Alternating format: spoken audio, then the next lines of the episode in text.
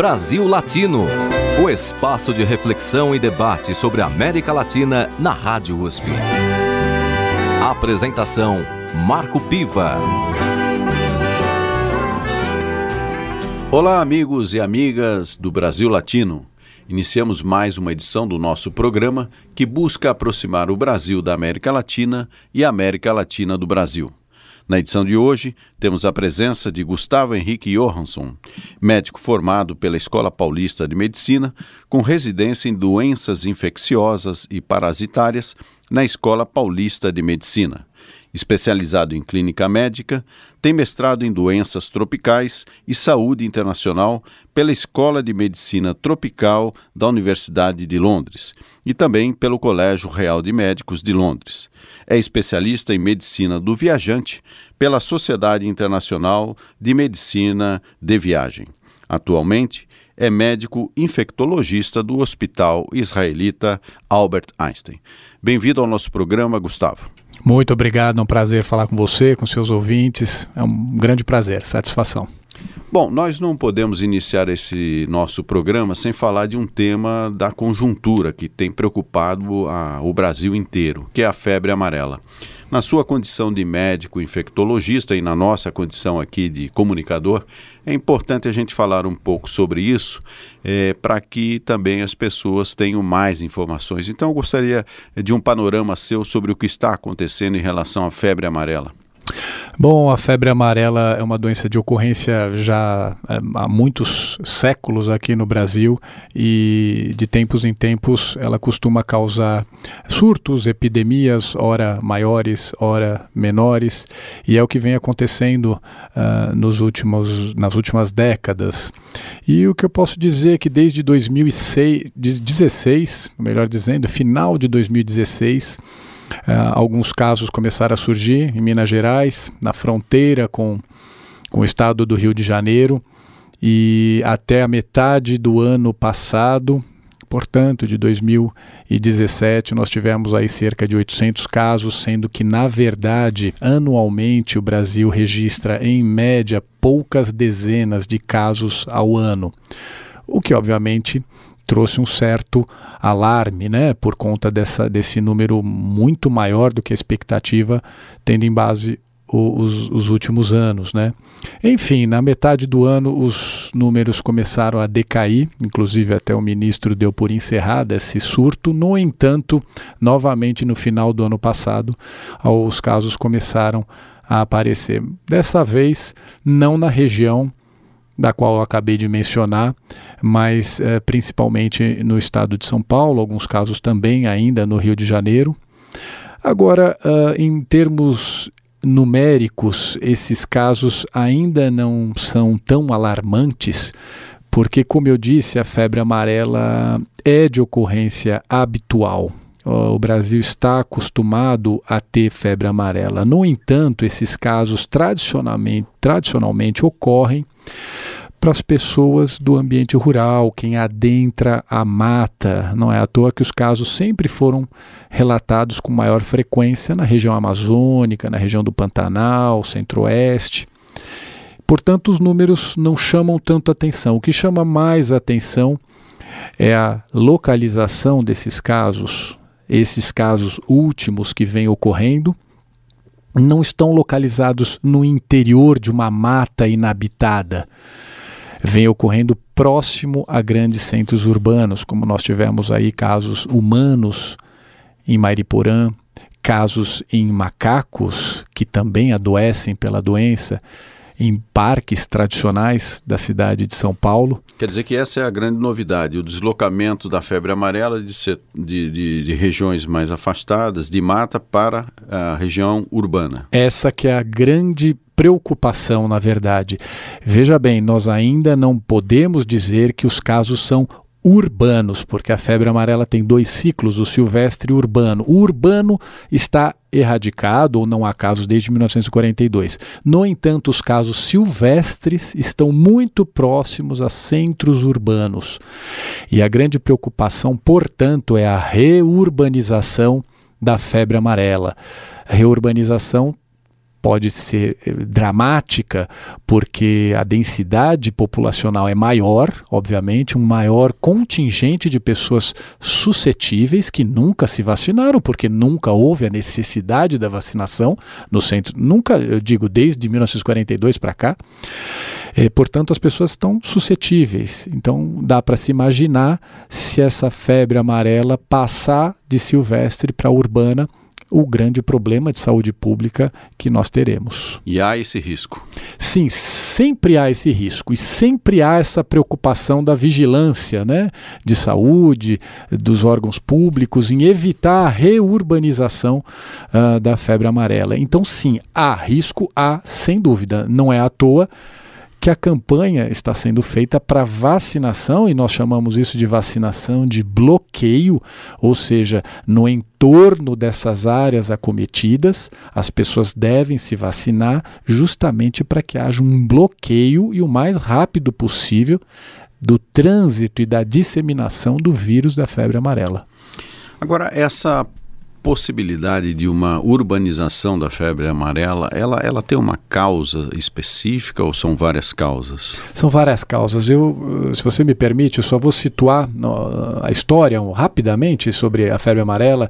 Na verdade, até o início do século passado, a febre amarela era eminentemente urbana, nem se conhecia o ciclo silvestre. Ciclo silvestre depende de dois tipos de insetos, o hemagogos e o sabetes, são dois mosquitos, e tem que ter um macaco no meio.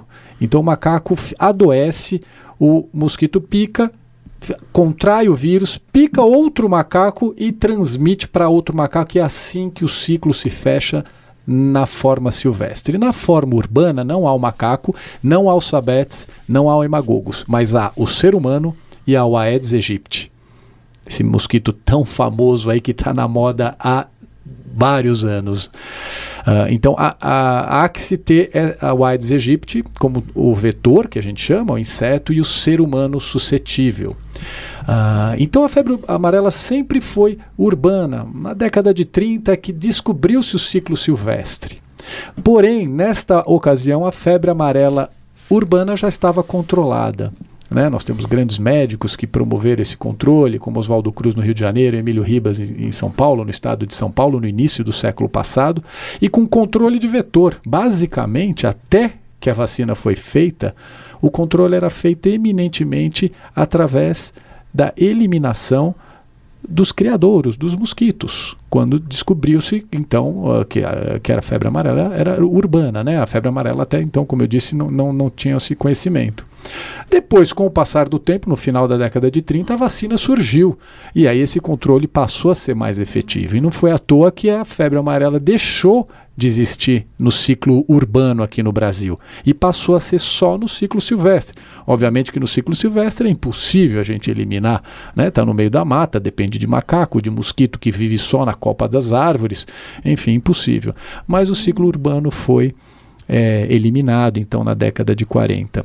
E o grande medo, portanto, é a reurbanização. Então, a reurbanização depende dessa transmissão silvestre. Quanto mais próximo essa transmissão silvestre tiver dos grandes centros urbanos, maior é o risco dessa reurbanização. E aí maior é o risco de nós termos um grande problema de saúde pública. Do ponto de vista é, da América Latina, saindo um pouco do Brasil, é, o risco da febre amarela ele, é presente em quais países, em quais regiões? Bom, a febre amarela iminentemente, aí vamos até sair um pouquinho da América Latina, né? É, se concentra em dois continentes, na África e na América do Sul. Um pouquinho da América Central, atualmente nós não temos uh, casos na América Central, então exclusivamente na América do Sul, mas e no continente africano também. Fora desses dois continentes, não há casos de febre amarela, absolutamente. Em falando mais da, da nossa região, aqui da América do Sul, existe aí uma meia dúzia, seis ou sete países, contando com o Brasil, que registram, registram casos de ocorrência habitual, que nós chamamos endêmicos, né, que ocorrem de forma habitual. Todos esses países fazem fronteira com aquela região amazônica, ou tem a região amazônica pertencente ao seu país, caso, por exemplo, da Colômbia, caso da Guiana, enfim, aqueles países que margeiam né, a, a, a floresta amazônica, né? Descendo um pouquinho mais, pegando a Bolívia, são esses os países que nós temos atualmente. O Peru, o próprio Peru, também tem. Enfim, são na América do Sul, contando com o Brasil, sete países que têm registrado nos últimos anos casos de febre amarela. No Peru, nós tivemos até que recentemente um, um, surto que foi controlado também com a vacinação. Uh, não por acaso foi a, a, vacina da Biomanguinhos, aqui do Brasil, que foi utilizada nesse surto, e o surto foi, foi controlado. E há casos esporádicos da doença. Infelizmente, uh, não, não dá para se ter um controle tão efetivo, como eu disse anteriormente, por conta do ciclo silvestre. É muito difícil você atuar nesse ciclo silvestre, né? Mas eminentemente os casos da América Latina, América do Sul, são casos silvestres. Ao contrário do que acontece na África, que infelizmente o problema lá é um pouco pior porque os casos são urbanos. Né? Nós tivemos recentemente alguns casos aí na Uganda, na Angola, e que demonstraram casos urbanos, e aí a preocupação, como eu disse, é maior porque a densidade demográfica é maior. Né? Muito bem, vamos fazer agora o nosso momento musical com a música Mantiqueira Musa, de Elder Costa e Madave Bechara, na interpretação de Elder Costa. Brasil Latino.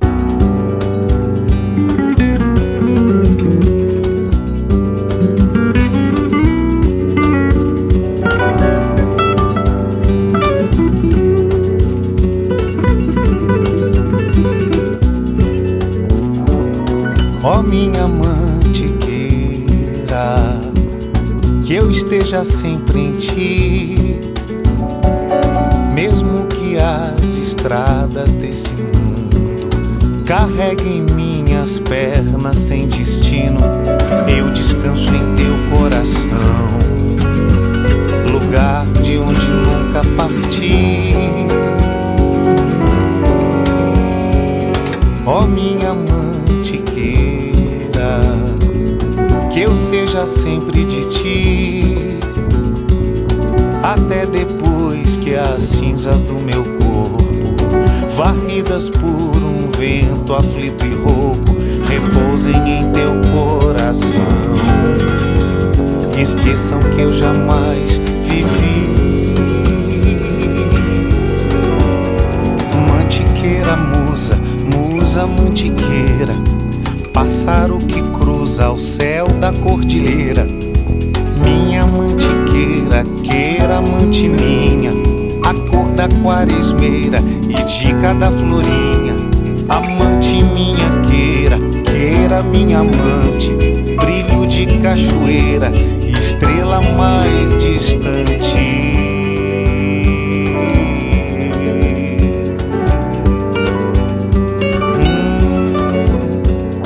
Ó oh, minha amante queira que eu esteja sempre em ti.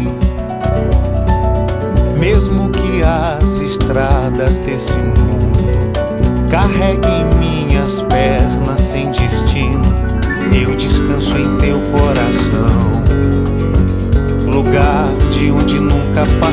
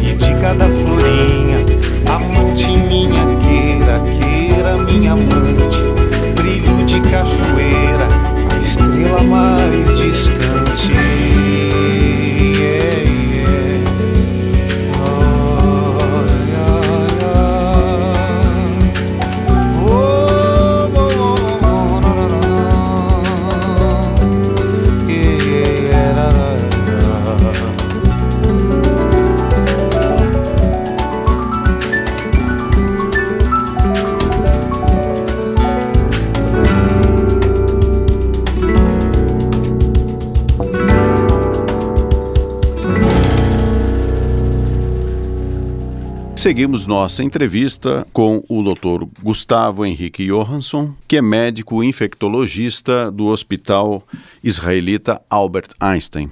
Doutor Gustavo, vamos agora falar de um tema que é recente e que é interessante para nós que é, olhamos o continente latino-americano, que é a medicina de viagem. O senhor é um especialista em medicina do viajante. O que, que significa exatamente isso? É, a medicina de viagem é um, é um ramo novo uh, da medicina e que começou nas escolas de medicina tropical. Basicamente, são médicos que têm uma experiência, uma expertise com doenças infecciosas e que acabaram abraçando é, essa, essa causa como uma especialidade. No Brasil, nós temos desde o início desse século, né, desde os anos 2000, e ela vem se desenvolvendo na mesma medida e na mesma proporção que há o aumento do número de viagens. Hoje nós temos aí um número estrondoso de pessoas que viajam para o mundo, né? destinos que até há pouco tempo eram inatingíveis, hoje são é, facilmente é, viajados e visitados por pessoas em questão de horas. E e, e, com isso, é, com essas viagens, com essas indas e vindas é, frenéticas das pessoas, as doenças acabam pegando carona. Então, doenças que habitavam e que só existiam no lugar isolado do mundo, hoje em dia facilmente atravessam Uh, 180 graus, uh, literalmente, e no dia seguinte já estão causando danos no, no, lado oposto do mundo. E com isso, então, houve a necessidade uh, desses especialistas se reunirem para uh, tentar minimizar esses efeitos dessas grandes andanças da, populacionais ao longo do mundo, seja por questões de lazer ou por questões comerciais, enfim, houve essa necessidade. E, e a medicina do viajante se baseia justamente nisso, principalmente na prevenção da aquisição de doenças, principalmente, mas não exclusivamente, doenças infecciosas. Então, nós nos preocupamos com um rol de doenças que podem ser adquiridas tanto antes quanto durante e depois do cumprimento de um itinerário de viagem. Então, nós utilizamos mão de, mão de medicamentos, vacinas, orientações, para evitar a exposição a vetores como insetos, mosquitos, transmissores das múltiplas doenças infecciosas. Nós damos orientações de alimentação, nós damos profilaxia para quem eventualmente corra o risco de ter intoxicações alimentares, diarreias. É, e no indivíduo que volta de um lugar, muitas vezes, por exemplo, o indivíduo voltou, foi para a Tailândia, passou um mês na Tailândia, no sudeste da Ásia, volta para o Brasil e está doente, está com febre. E aí?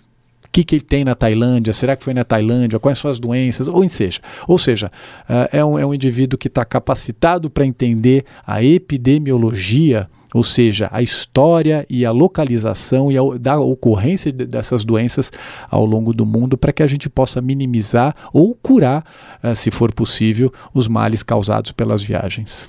E o senhor poderia dar um exemplo de quais doenças normalmente ocorrem nesse transporte, nessas viagens que tá, acontecem um pelo mundo? Muito bem, vamos falar de um exemplo muito clássico, muito comum, que é a famosa diarreia.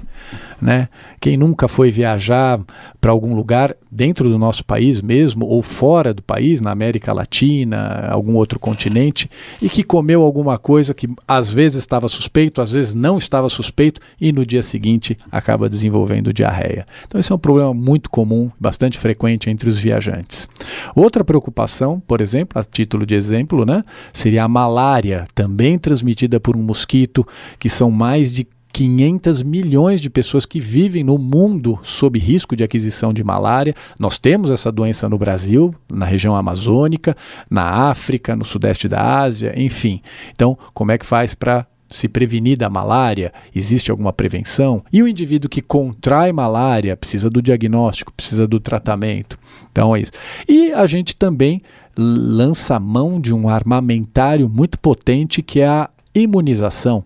Então a gente imuniza os, os, indivíduos de acordo com os riscos que esses indivíduos têm. Então uh, a imunização, por exemplo, para sarampo, casos fugindo até um pouco da, da, do mundo tropical, casos recorrentes na Europa, na Alemanha, na Inglaterra, na França.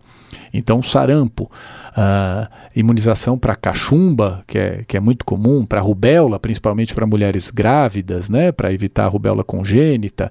É, hoje em dia, com uma vacina que nós temos é, de, de uma empresa particular, para dengue também.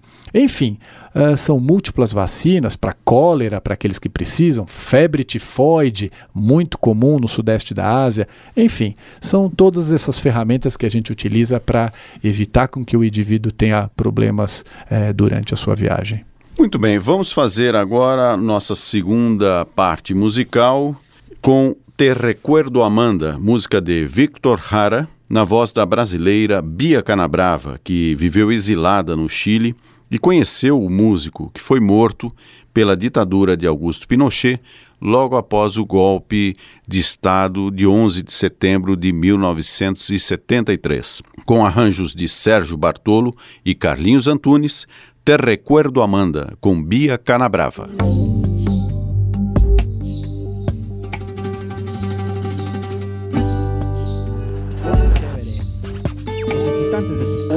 Ahora pueden escuchar a Batanga desde cualquier parte del mundo. Los viejos pueden votar por sus canciones favoritas.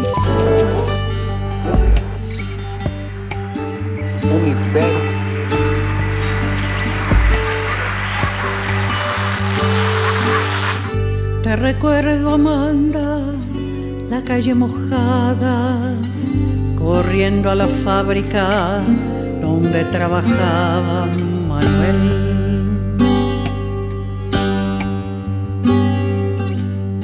La sonrisa ancha, la lluvia en el pelo, no importaba nada, ibas a encontrarte con él, con él, con él, con él, con él. Son cinco minutos, la vida es eterna y cinco minutos.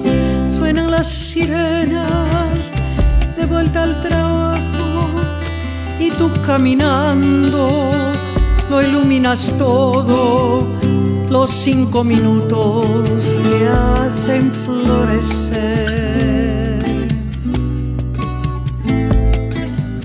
Te recuerdo, Amanda, la calle mojada, corriendo a la fábrica donde trabajaba Manuel.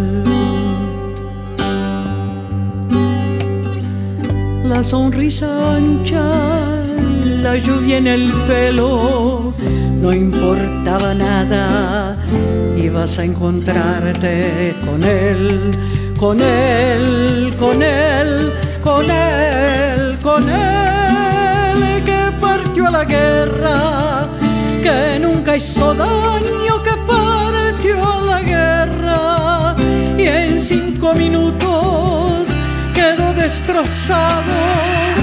Suenan las sirenas de vuelta al trabajo. Muchos no volvieron, tampoco Manuel.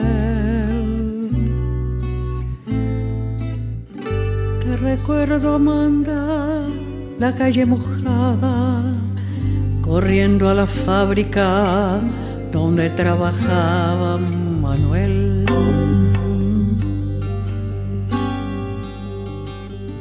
La sonrisa ancha, la lluvia en el pelo, no importaba nada, ibas a encontrarte